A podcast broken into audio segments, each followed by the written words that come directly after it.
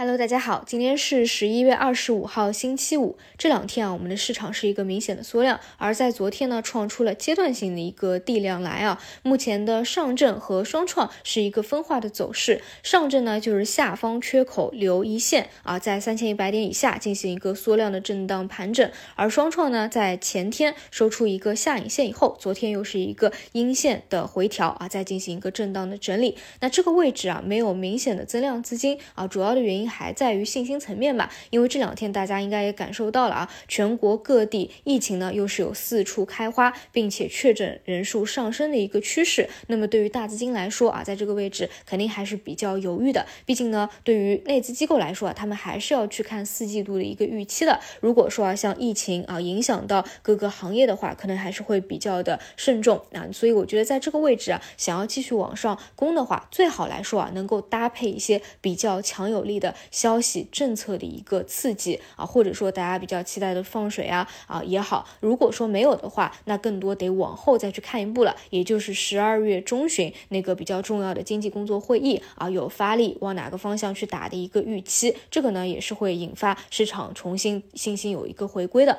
那么我个人认为啊，短期来说，想要继续带队往上进行一个攻破的话啊，大概率还是需要像大金融、权重这样的方向进行一个带队发力。那么在昨天晚上呢，又是密集的出了一些地产的利好。其实这两天啊，一直有地产相关的利好的。只是在量能层面啊，可能不支持这样的高举高打，所以昨天也呈现出一个高开低走。那么今天看一下吧，在这个消息刺激下啊，能否继续走强？否则呢，这种又是高开低走啊，就是以兑现为主了。另外呢，券商方向啊，这两天应该也是有资金进行一个埋伏的，去博弈周末的一个降准。那除此以外啊，像中字头，昨天呢是如期出现了一个分化，今天呢如果啊有所回流的话，可能也是能够带一下我们的指数，看看能不能够向上去。攻破的，这是指数层面啊，还是看跟它共振的大金融权重的一个方向。然后呢，再来看到热点的题材，首先就是医药啊，昨天午后是有一个明显的回流的啊，昨天可以说是中字头出现了一个分化嘛，资金午后就去了一个医药啊，你很难说会不会今天中字头又有一个回流，而医药有一个冲高回落的。其实呢，在昨天来说啊，整个题材方向还是比较乱的。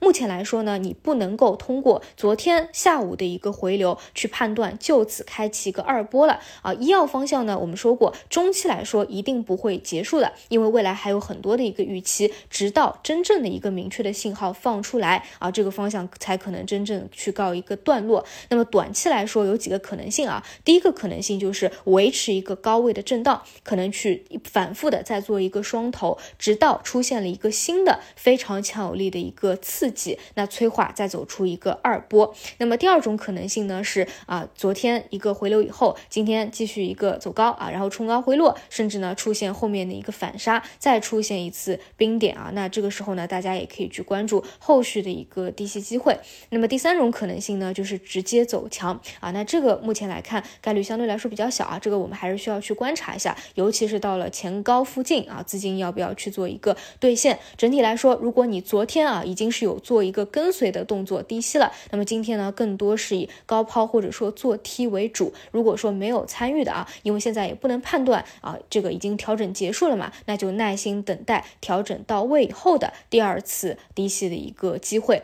目前来看呢，整个板块的内部啊逻辑也是从中药特效药往新冠检测方向去延展啊，包括前期的一个老龙头啊，九安医疗，短期呢也是走出了一个趋势来。那我个人认为啊，第一波的炒作往往呢更多是看一个情绪，而到到了第二步啊，还是要去看一个核心的逻辑。那么相对来说啊，还是那些啊，像消费类的中药啊，有呃三期预期的这个特效药，还有像方舱的建设，这个是我认为比较核心的一些细分方向。总之啊，只要有放松放开的一个预期在啊，在这件事情兑现之前，资金是不会放弃这个方向的。短期从一个成交量也可以看出，这是资金啊介入程度最深，持续性也是相对最好的。只是说呢，在当中最好要把握一个。和节奏啊。那么可能性和节奏也在刚才给大家讲了一下我自己的一个想法。那除此以外呢，再去说信创啊，信创呢是这个阶段啊，相对于药或者其他来说，轮动的这个强弱度啊，相对来说是较弱的。主要原因啊，还是在里面引导的一些资金啊，相对来说比较猥琐。一般呢，有一波拉升啊，就有那种往下压的那种感觉。但是呢，它依旧是啊，当下啊绕不开的，我们会去关注低吸机会的一个方向之一。那么目前来来看啊，像深桑达啊、中国软件啊，还处于在一个趋势当中的啊活口。其他很多后排的方向，其实在前两天就已经是走弱了，甚至很多啊趋势股的啊这种走势已经是回调到了二十日线左右。那么到了这个位置呢，也很难说是继续下一个台阶，还是说继续往上进行一个上攻。而这个方向呢，因为资金非常猥琐啊，所以你绝对不可以去追高，更多只能够去博弈一个低吸啊，去等待一个回流。所以啊，如果要去参与信创这个方向啊，就是等医药什么时候出现分歧的时候，你去关注信创有没有一个回流的迹象在，然后去顺势而为去进行一个切入啊，但千万不要去追涨。另外呢，就是如果啊盘中有新题材的话，你要么就是第一时间去相信，第一时间去上车，就千万不要说已经发酵了两天了，然后你第二天看着啊又有一个加强，然后你又不敢去上，然后到了第三天的时候，你那个时候去切入，因为现在市场轮动的速度是非常。快的，甚至呢，你说说有持续性的啊，都是比较少的，所以啊，千万不要啊，你要么是一开始就上，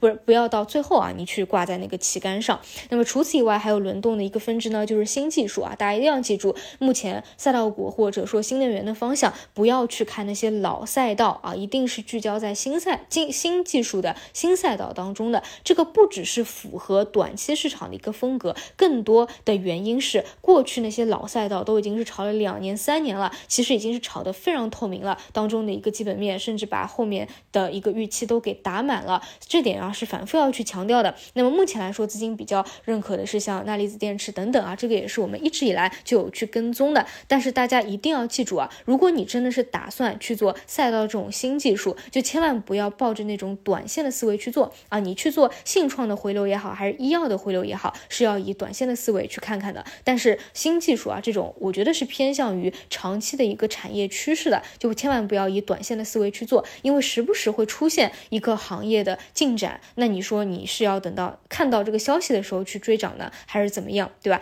而且包括像昨天啊，呃，盘后像这种鹏辉能能源啊，也是做出了一个公告，说昨天盘中传的那种小作文啊，都是假的，根本没有量产钠电池啊。虽然说这个传闻啊，一看就是一个假的，只但是呢，出现这种消息，包括说产业专家的一个啊博弈和 argue，那总归是会出现一个分歧的。那你追进去，第二天万一是一个大分歧，那不是又要去吃面了吗？所以像这种方向，你如果真的打算以一年维度维度去做一个跟踪的，一定是在一轮鬼故事以后，有一波回调以后，你去做切入，然后就耐心的以趋势的方式持有啊，不要等到已经看到了你再去参与。像这种新技术值得去看的方向，我们是长期给大家去聊的，对吧？我我我去关注的一些方向，所以大家应该都非常的。清楚啊，如果说你不想参与那些特别小众的，因为小众的你是很难得到一个验证的，那就去看一些比较主流的啊，这个市场上都会比较关注的，像光伏这边的就是 HJT 啊，一直节，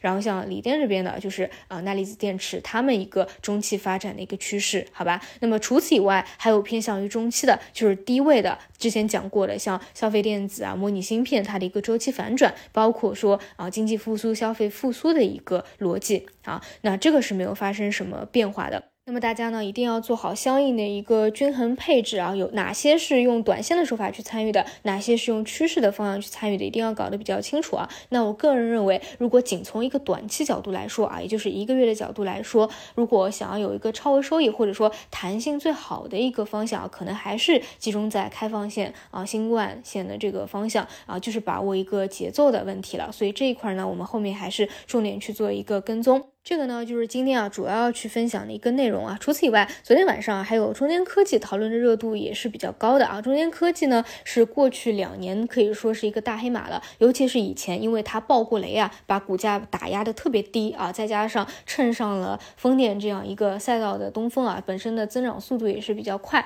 所以呢这两年的爆发啊也是非常的强势的。那么出了一个什么事情呢？就是他要把自己的一部分优质的资产啊，把它单独拿出来进行一个。独立的上市。然后一般来说，如果有这样的行为的话，都是这部分的资产啊比较的优质。但是比较猥琐的一点在哪里呢？就是嗯，就在半个月以前啊，十多天以前，因为市场上已经有这样的一个风声和小道消息了嘛，说有这部分的计划，然后呢，就有投资者啊对这个董秘进行一个提问，但是董秘的一个公开回答说啊是没有这样的一个计划，但是就在啊十天以后公告出来这样一个计划了，那你说给投资者怎样的一个想法，是不是还是比较猥琐的？所以这个就是一个管理层的一个问题了，相对来说还是比较坑爹的。所以啊，昨天晚上各大论坛和社群啊也是骂声一片。不过大家可以去观察它之前一个阶段的走势啊，是不是突然有两天是进行一个下杀的？所以我估计啊，也是有一部分的大资金是提前知道的。那么到底怎么样在有信息差不对称的一个环境当中，尽可能的去保护好自己，保持一个公平的环境？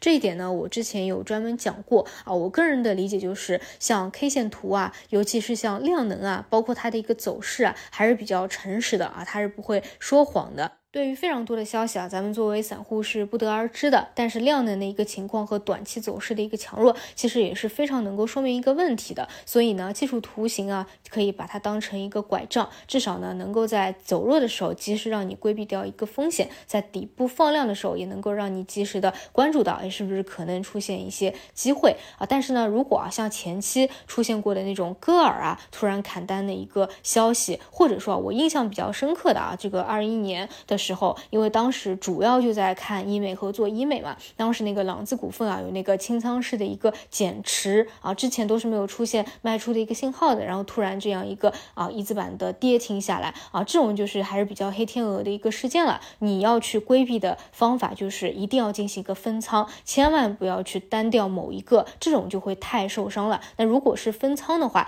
你至少啊还有别的仓位给你去做一个抗衡啊，那相对来说就会比较的好一点。所以这。这一点啊，呃，一个交易的铁律还得反复给大家去结合案例去聊一下啊。那以上就是今天的所有内容，那我们就中午再见。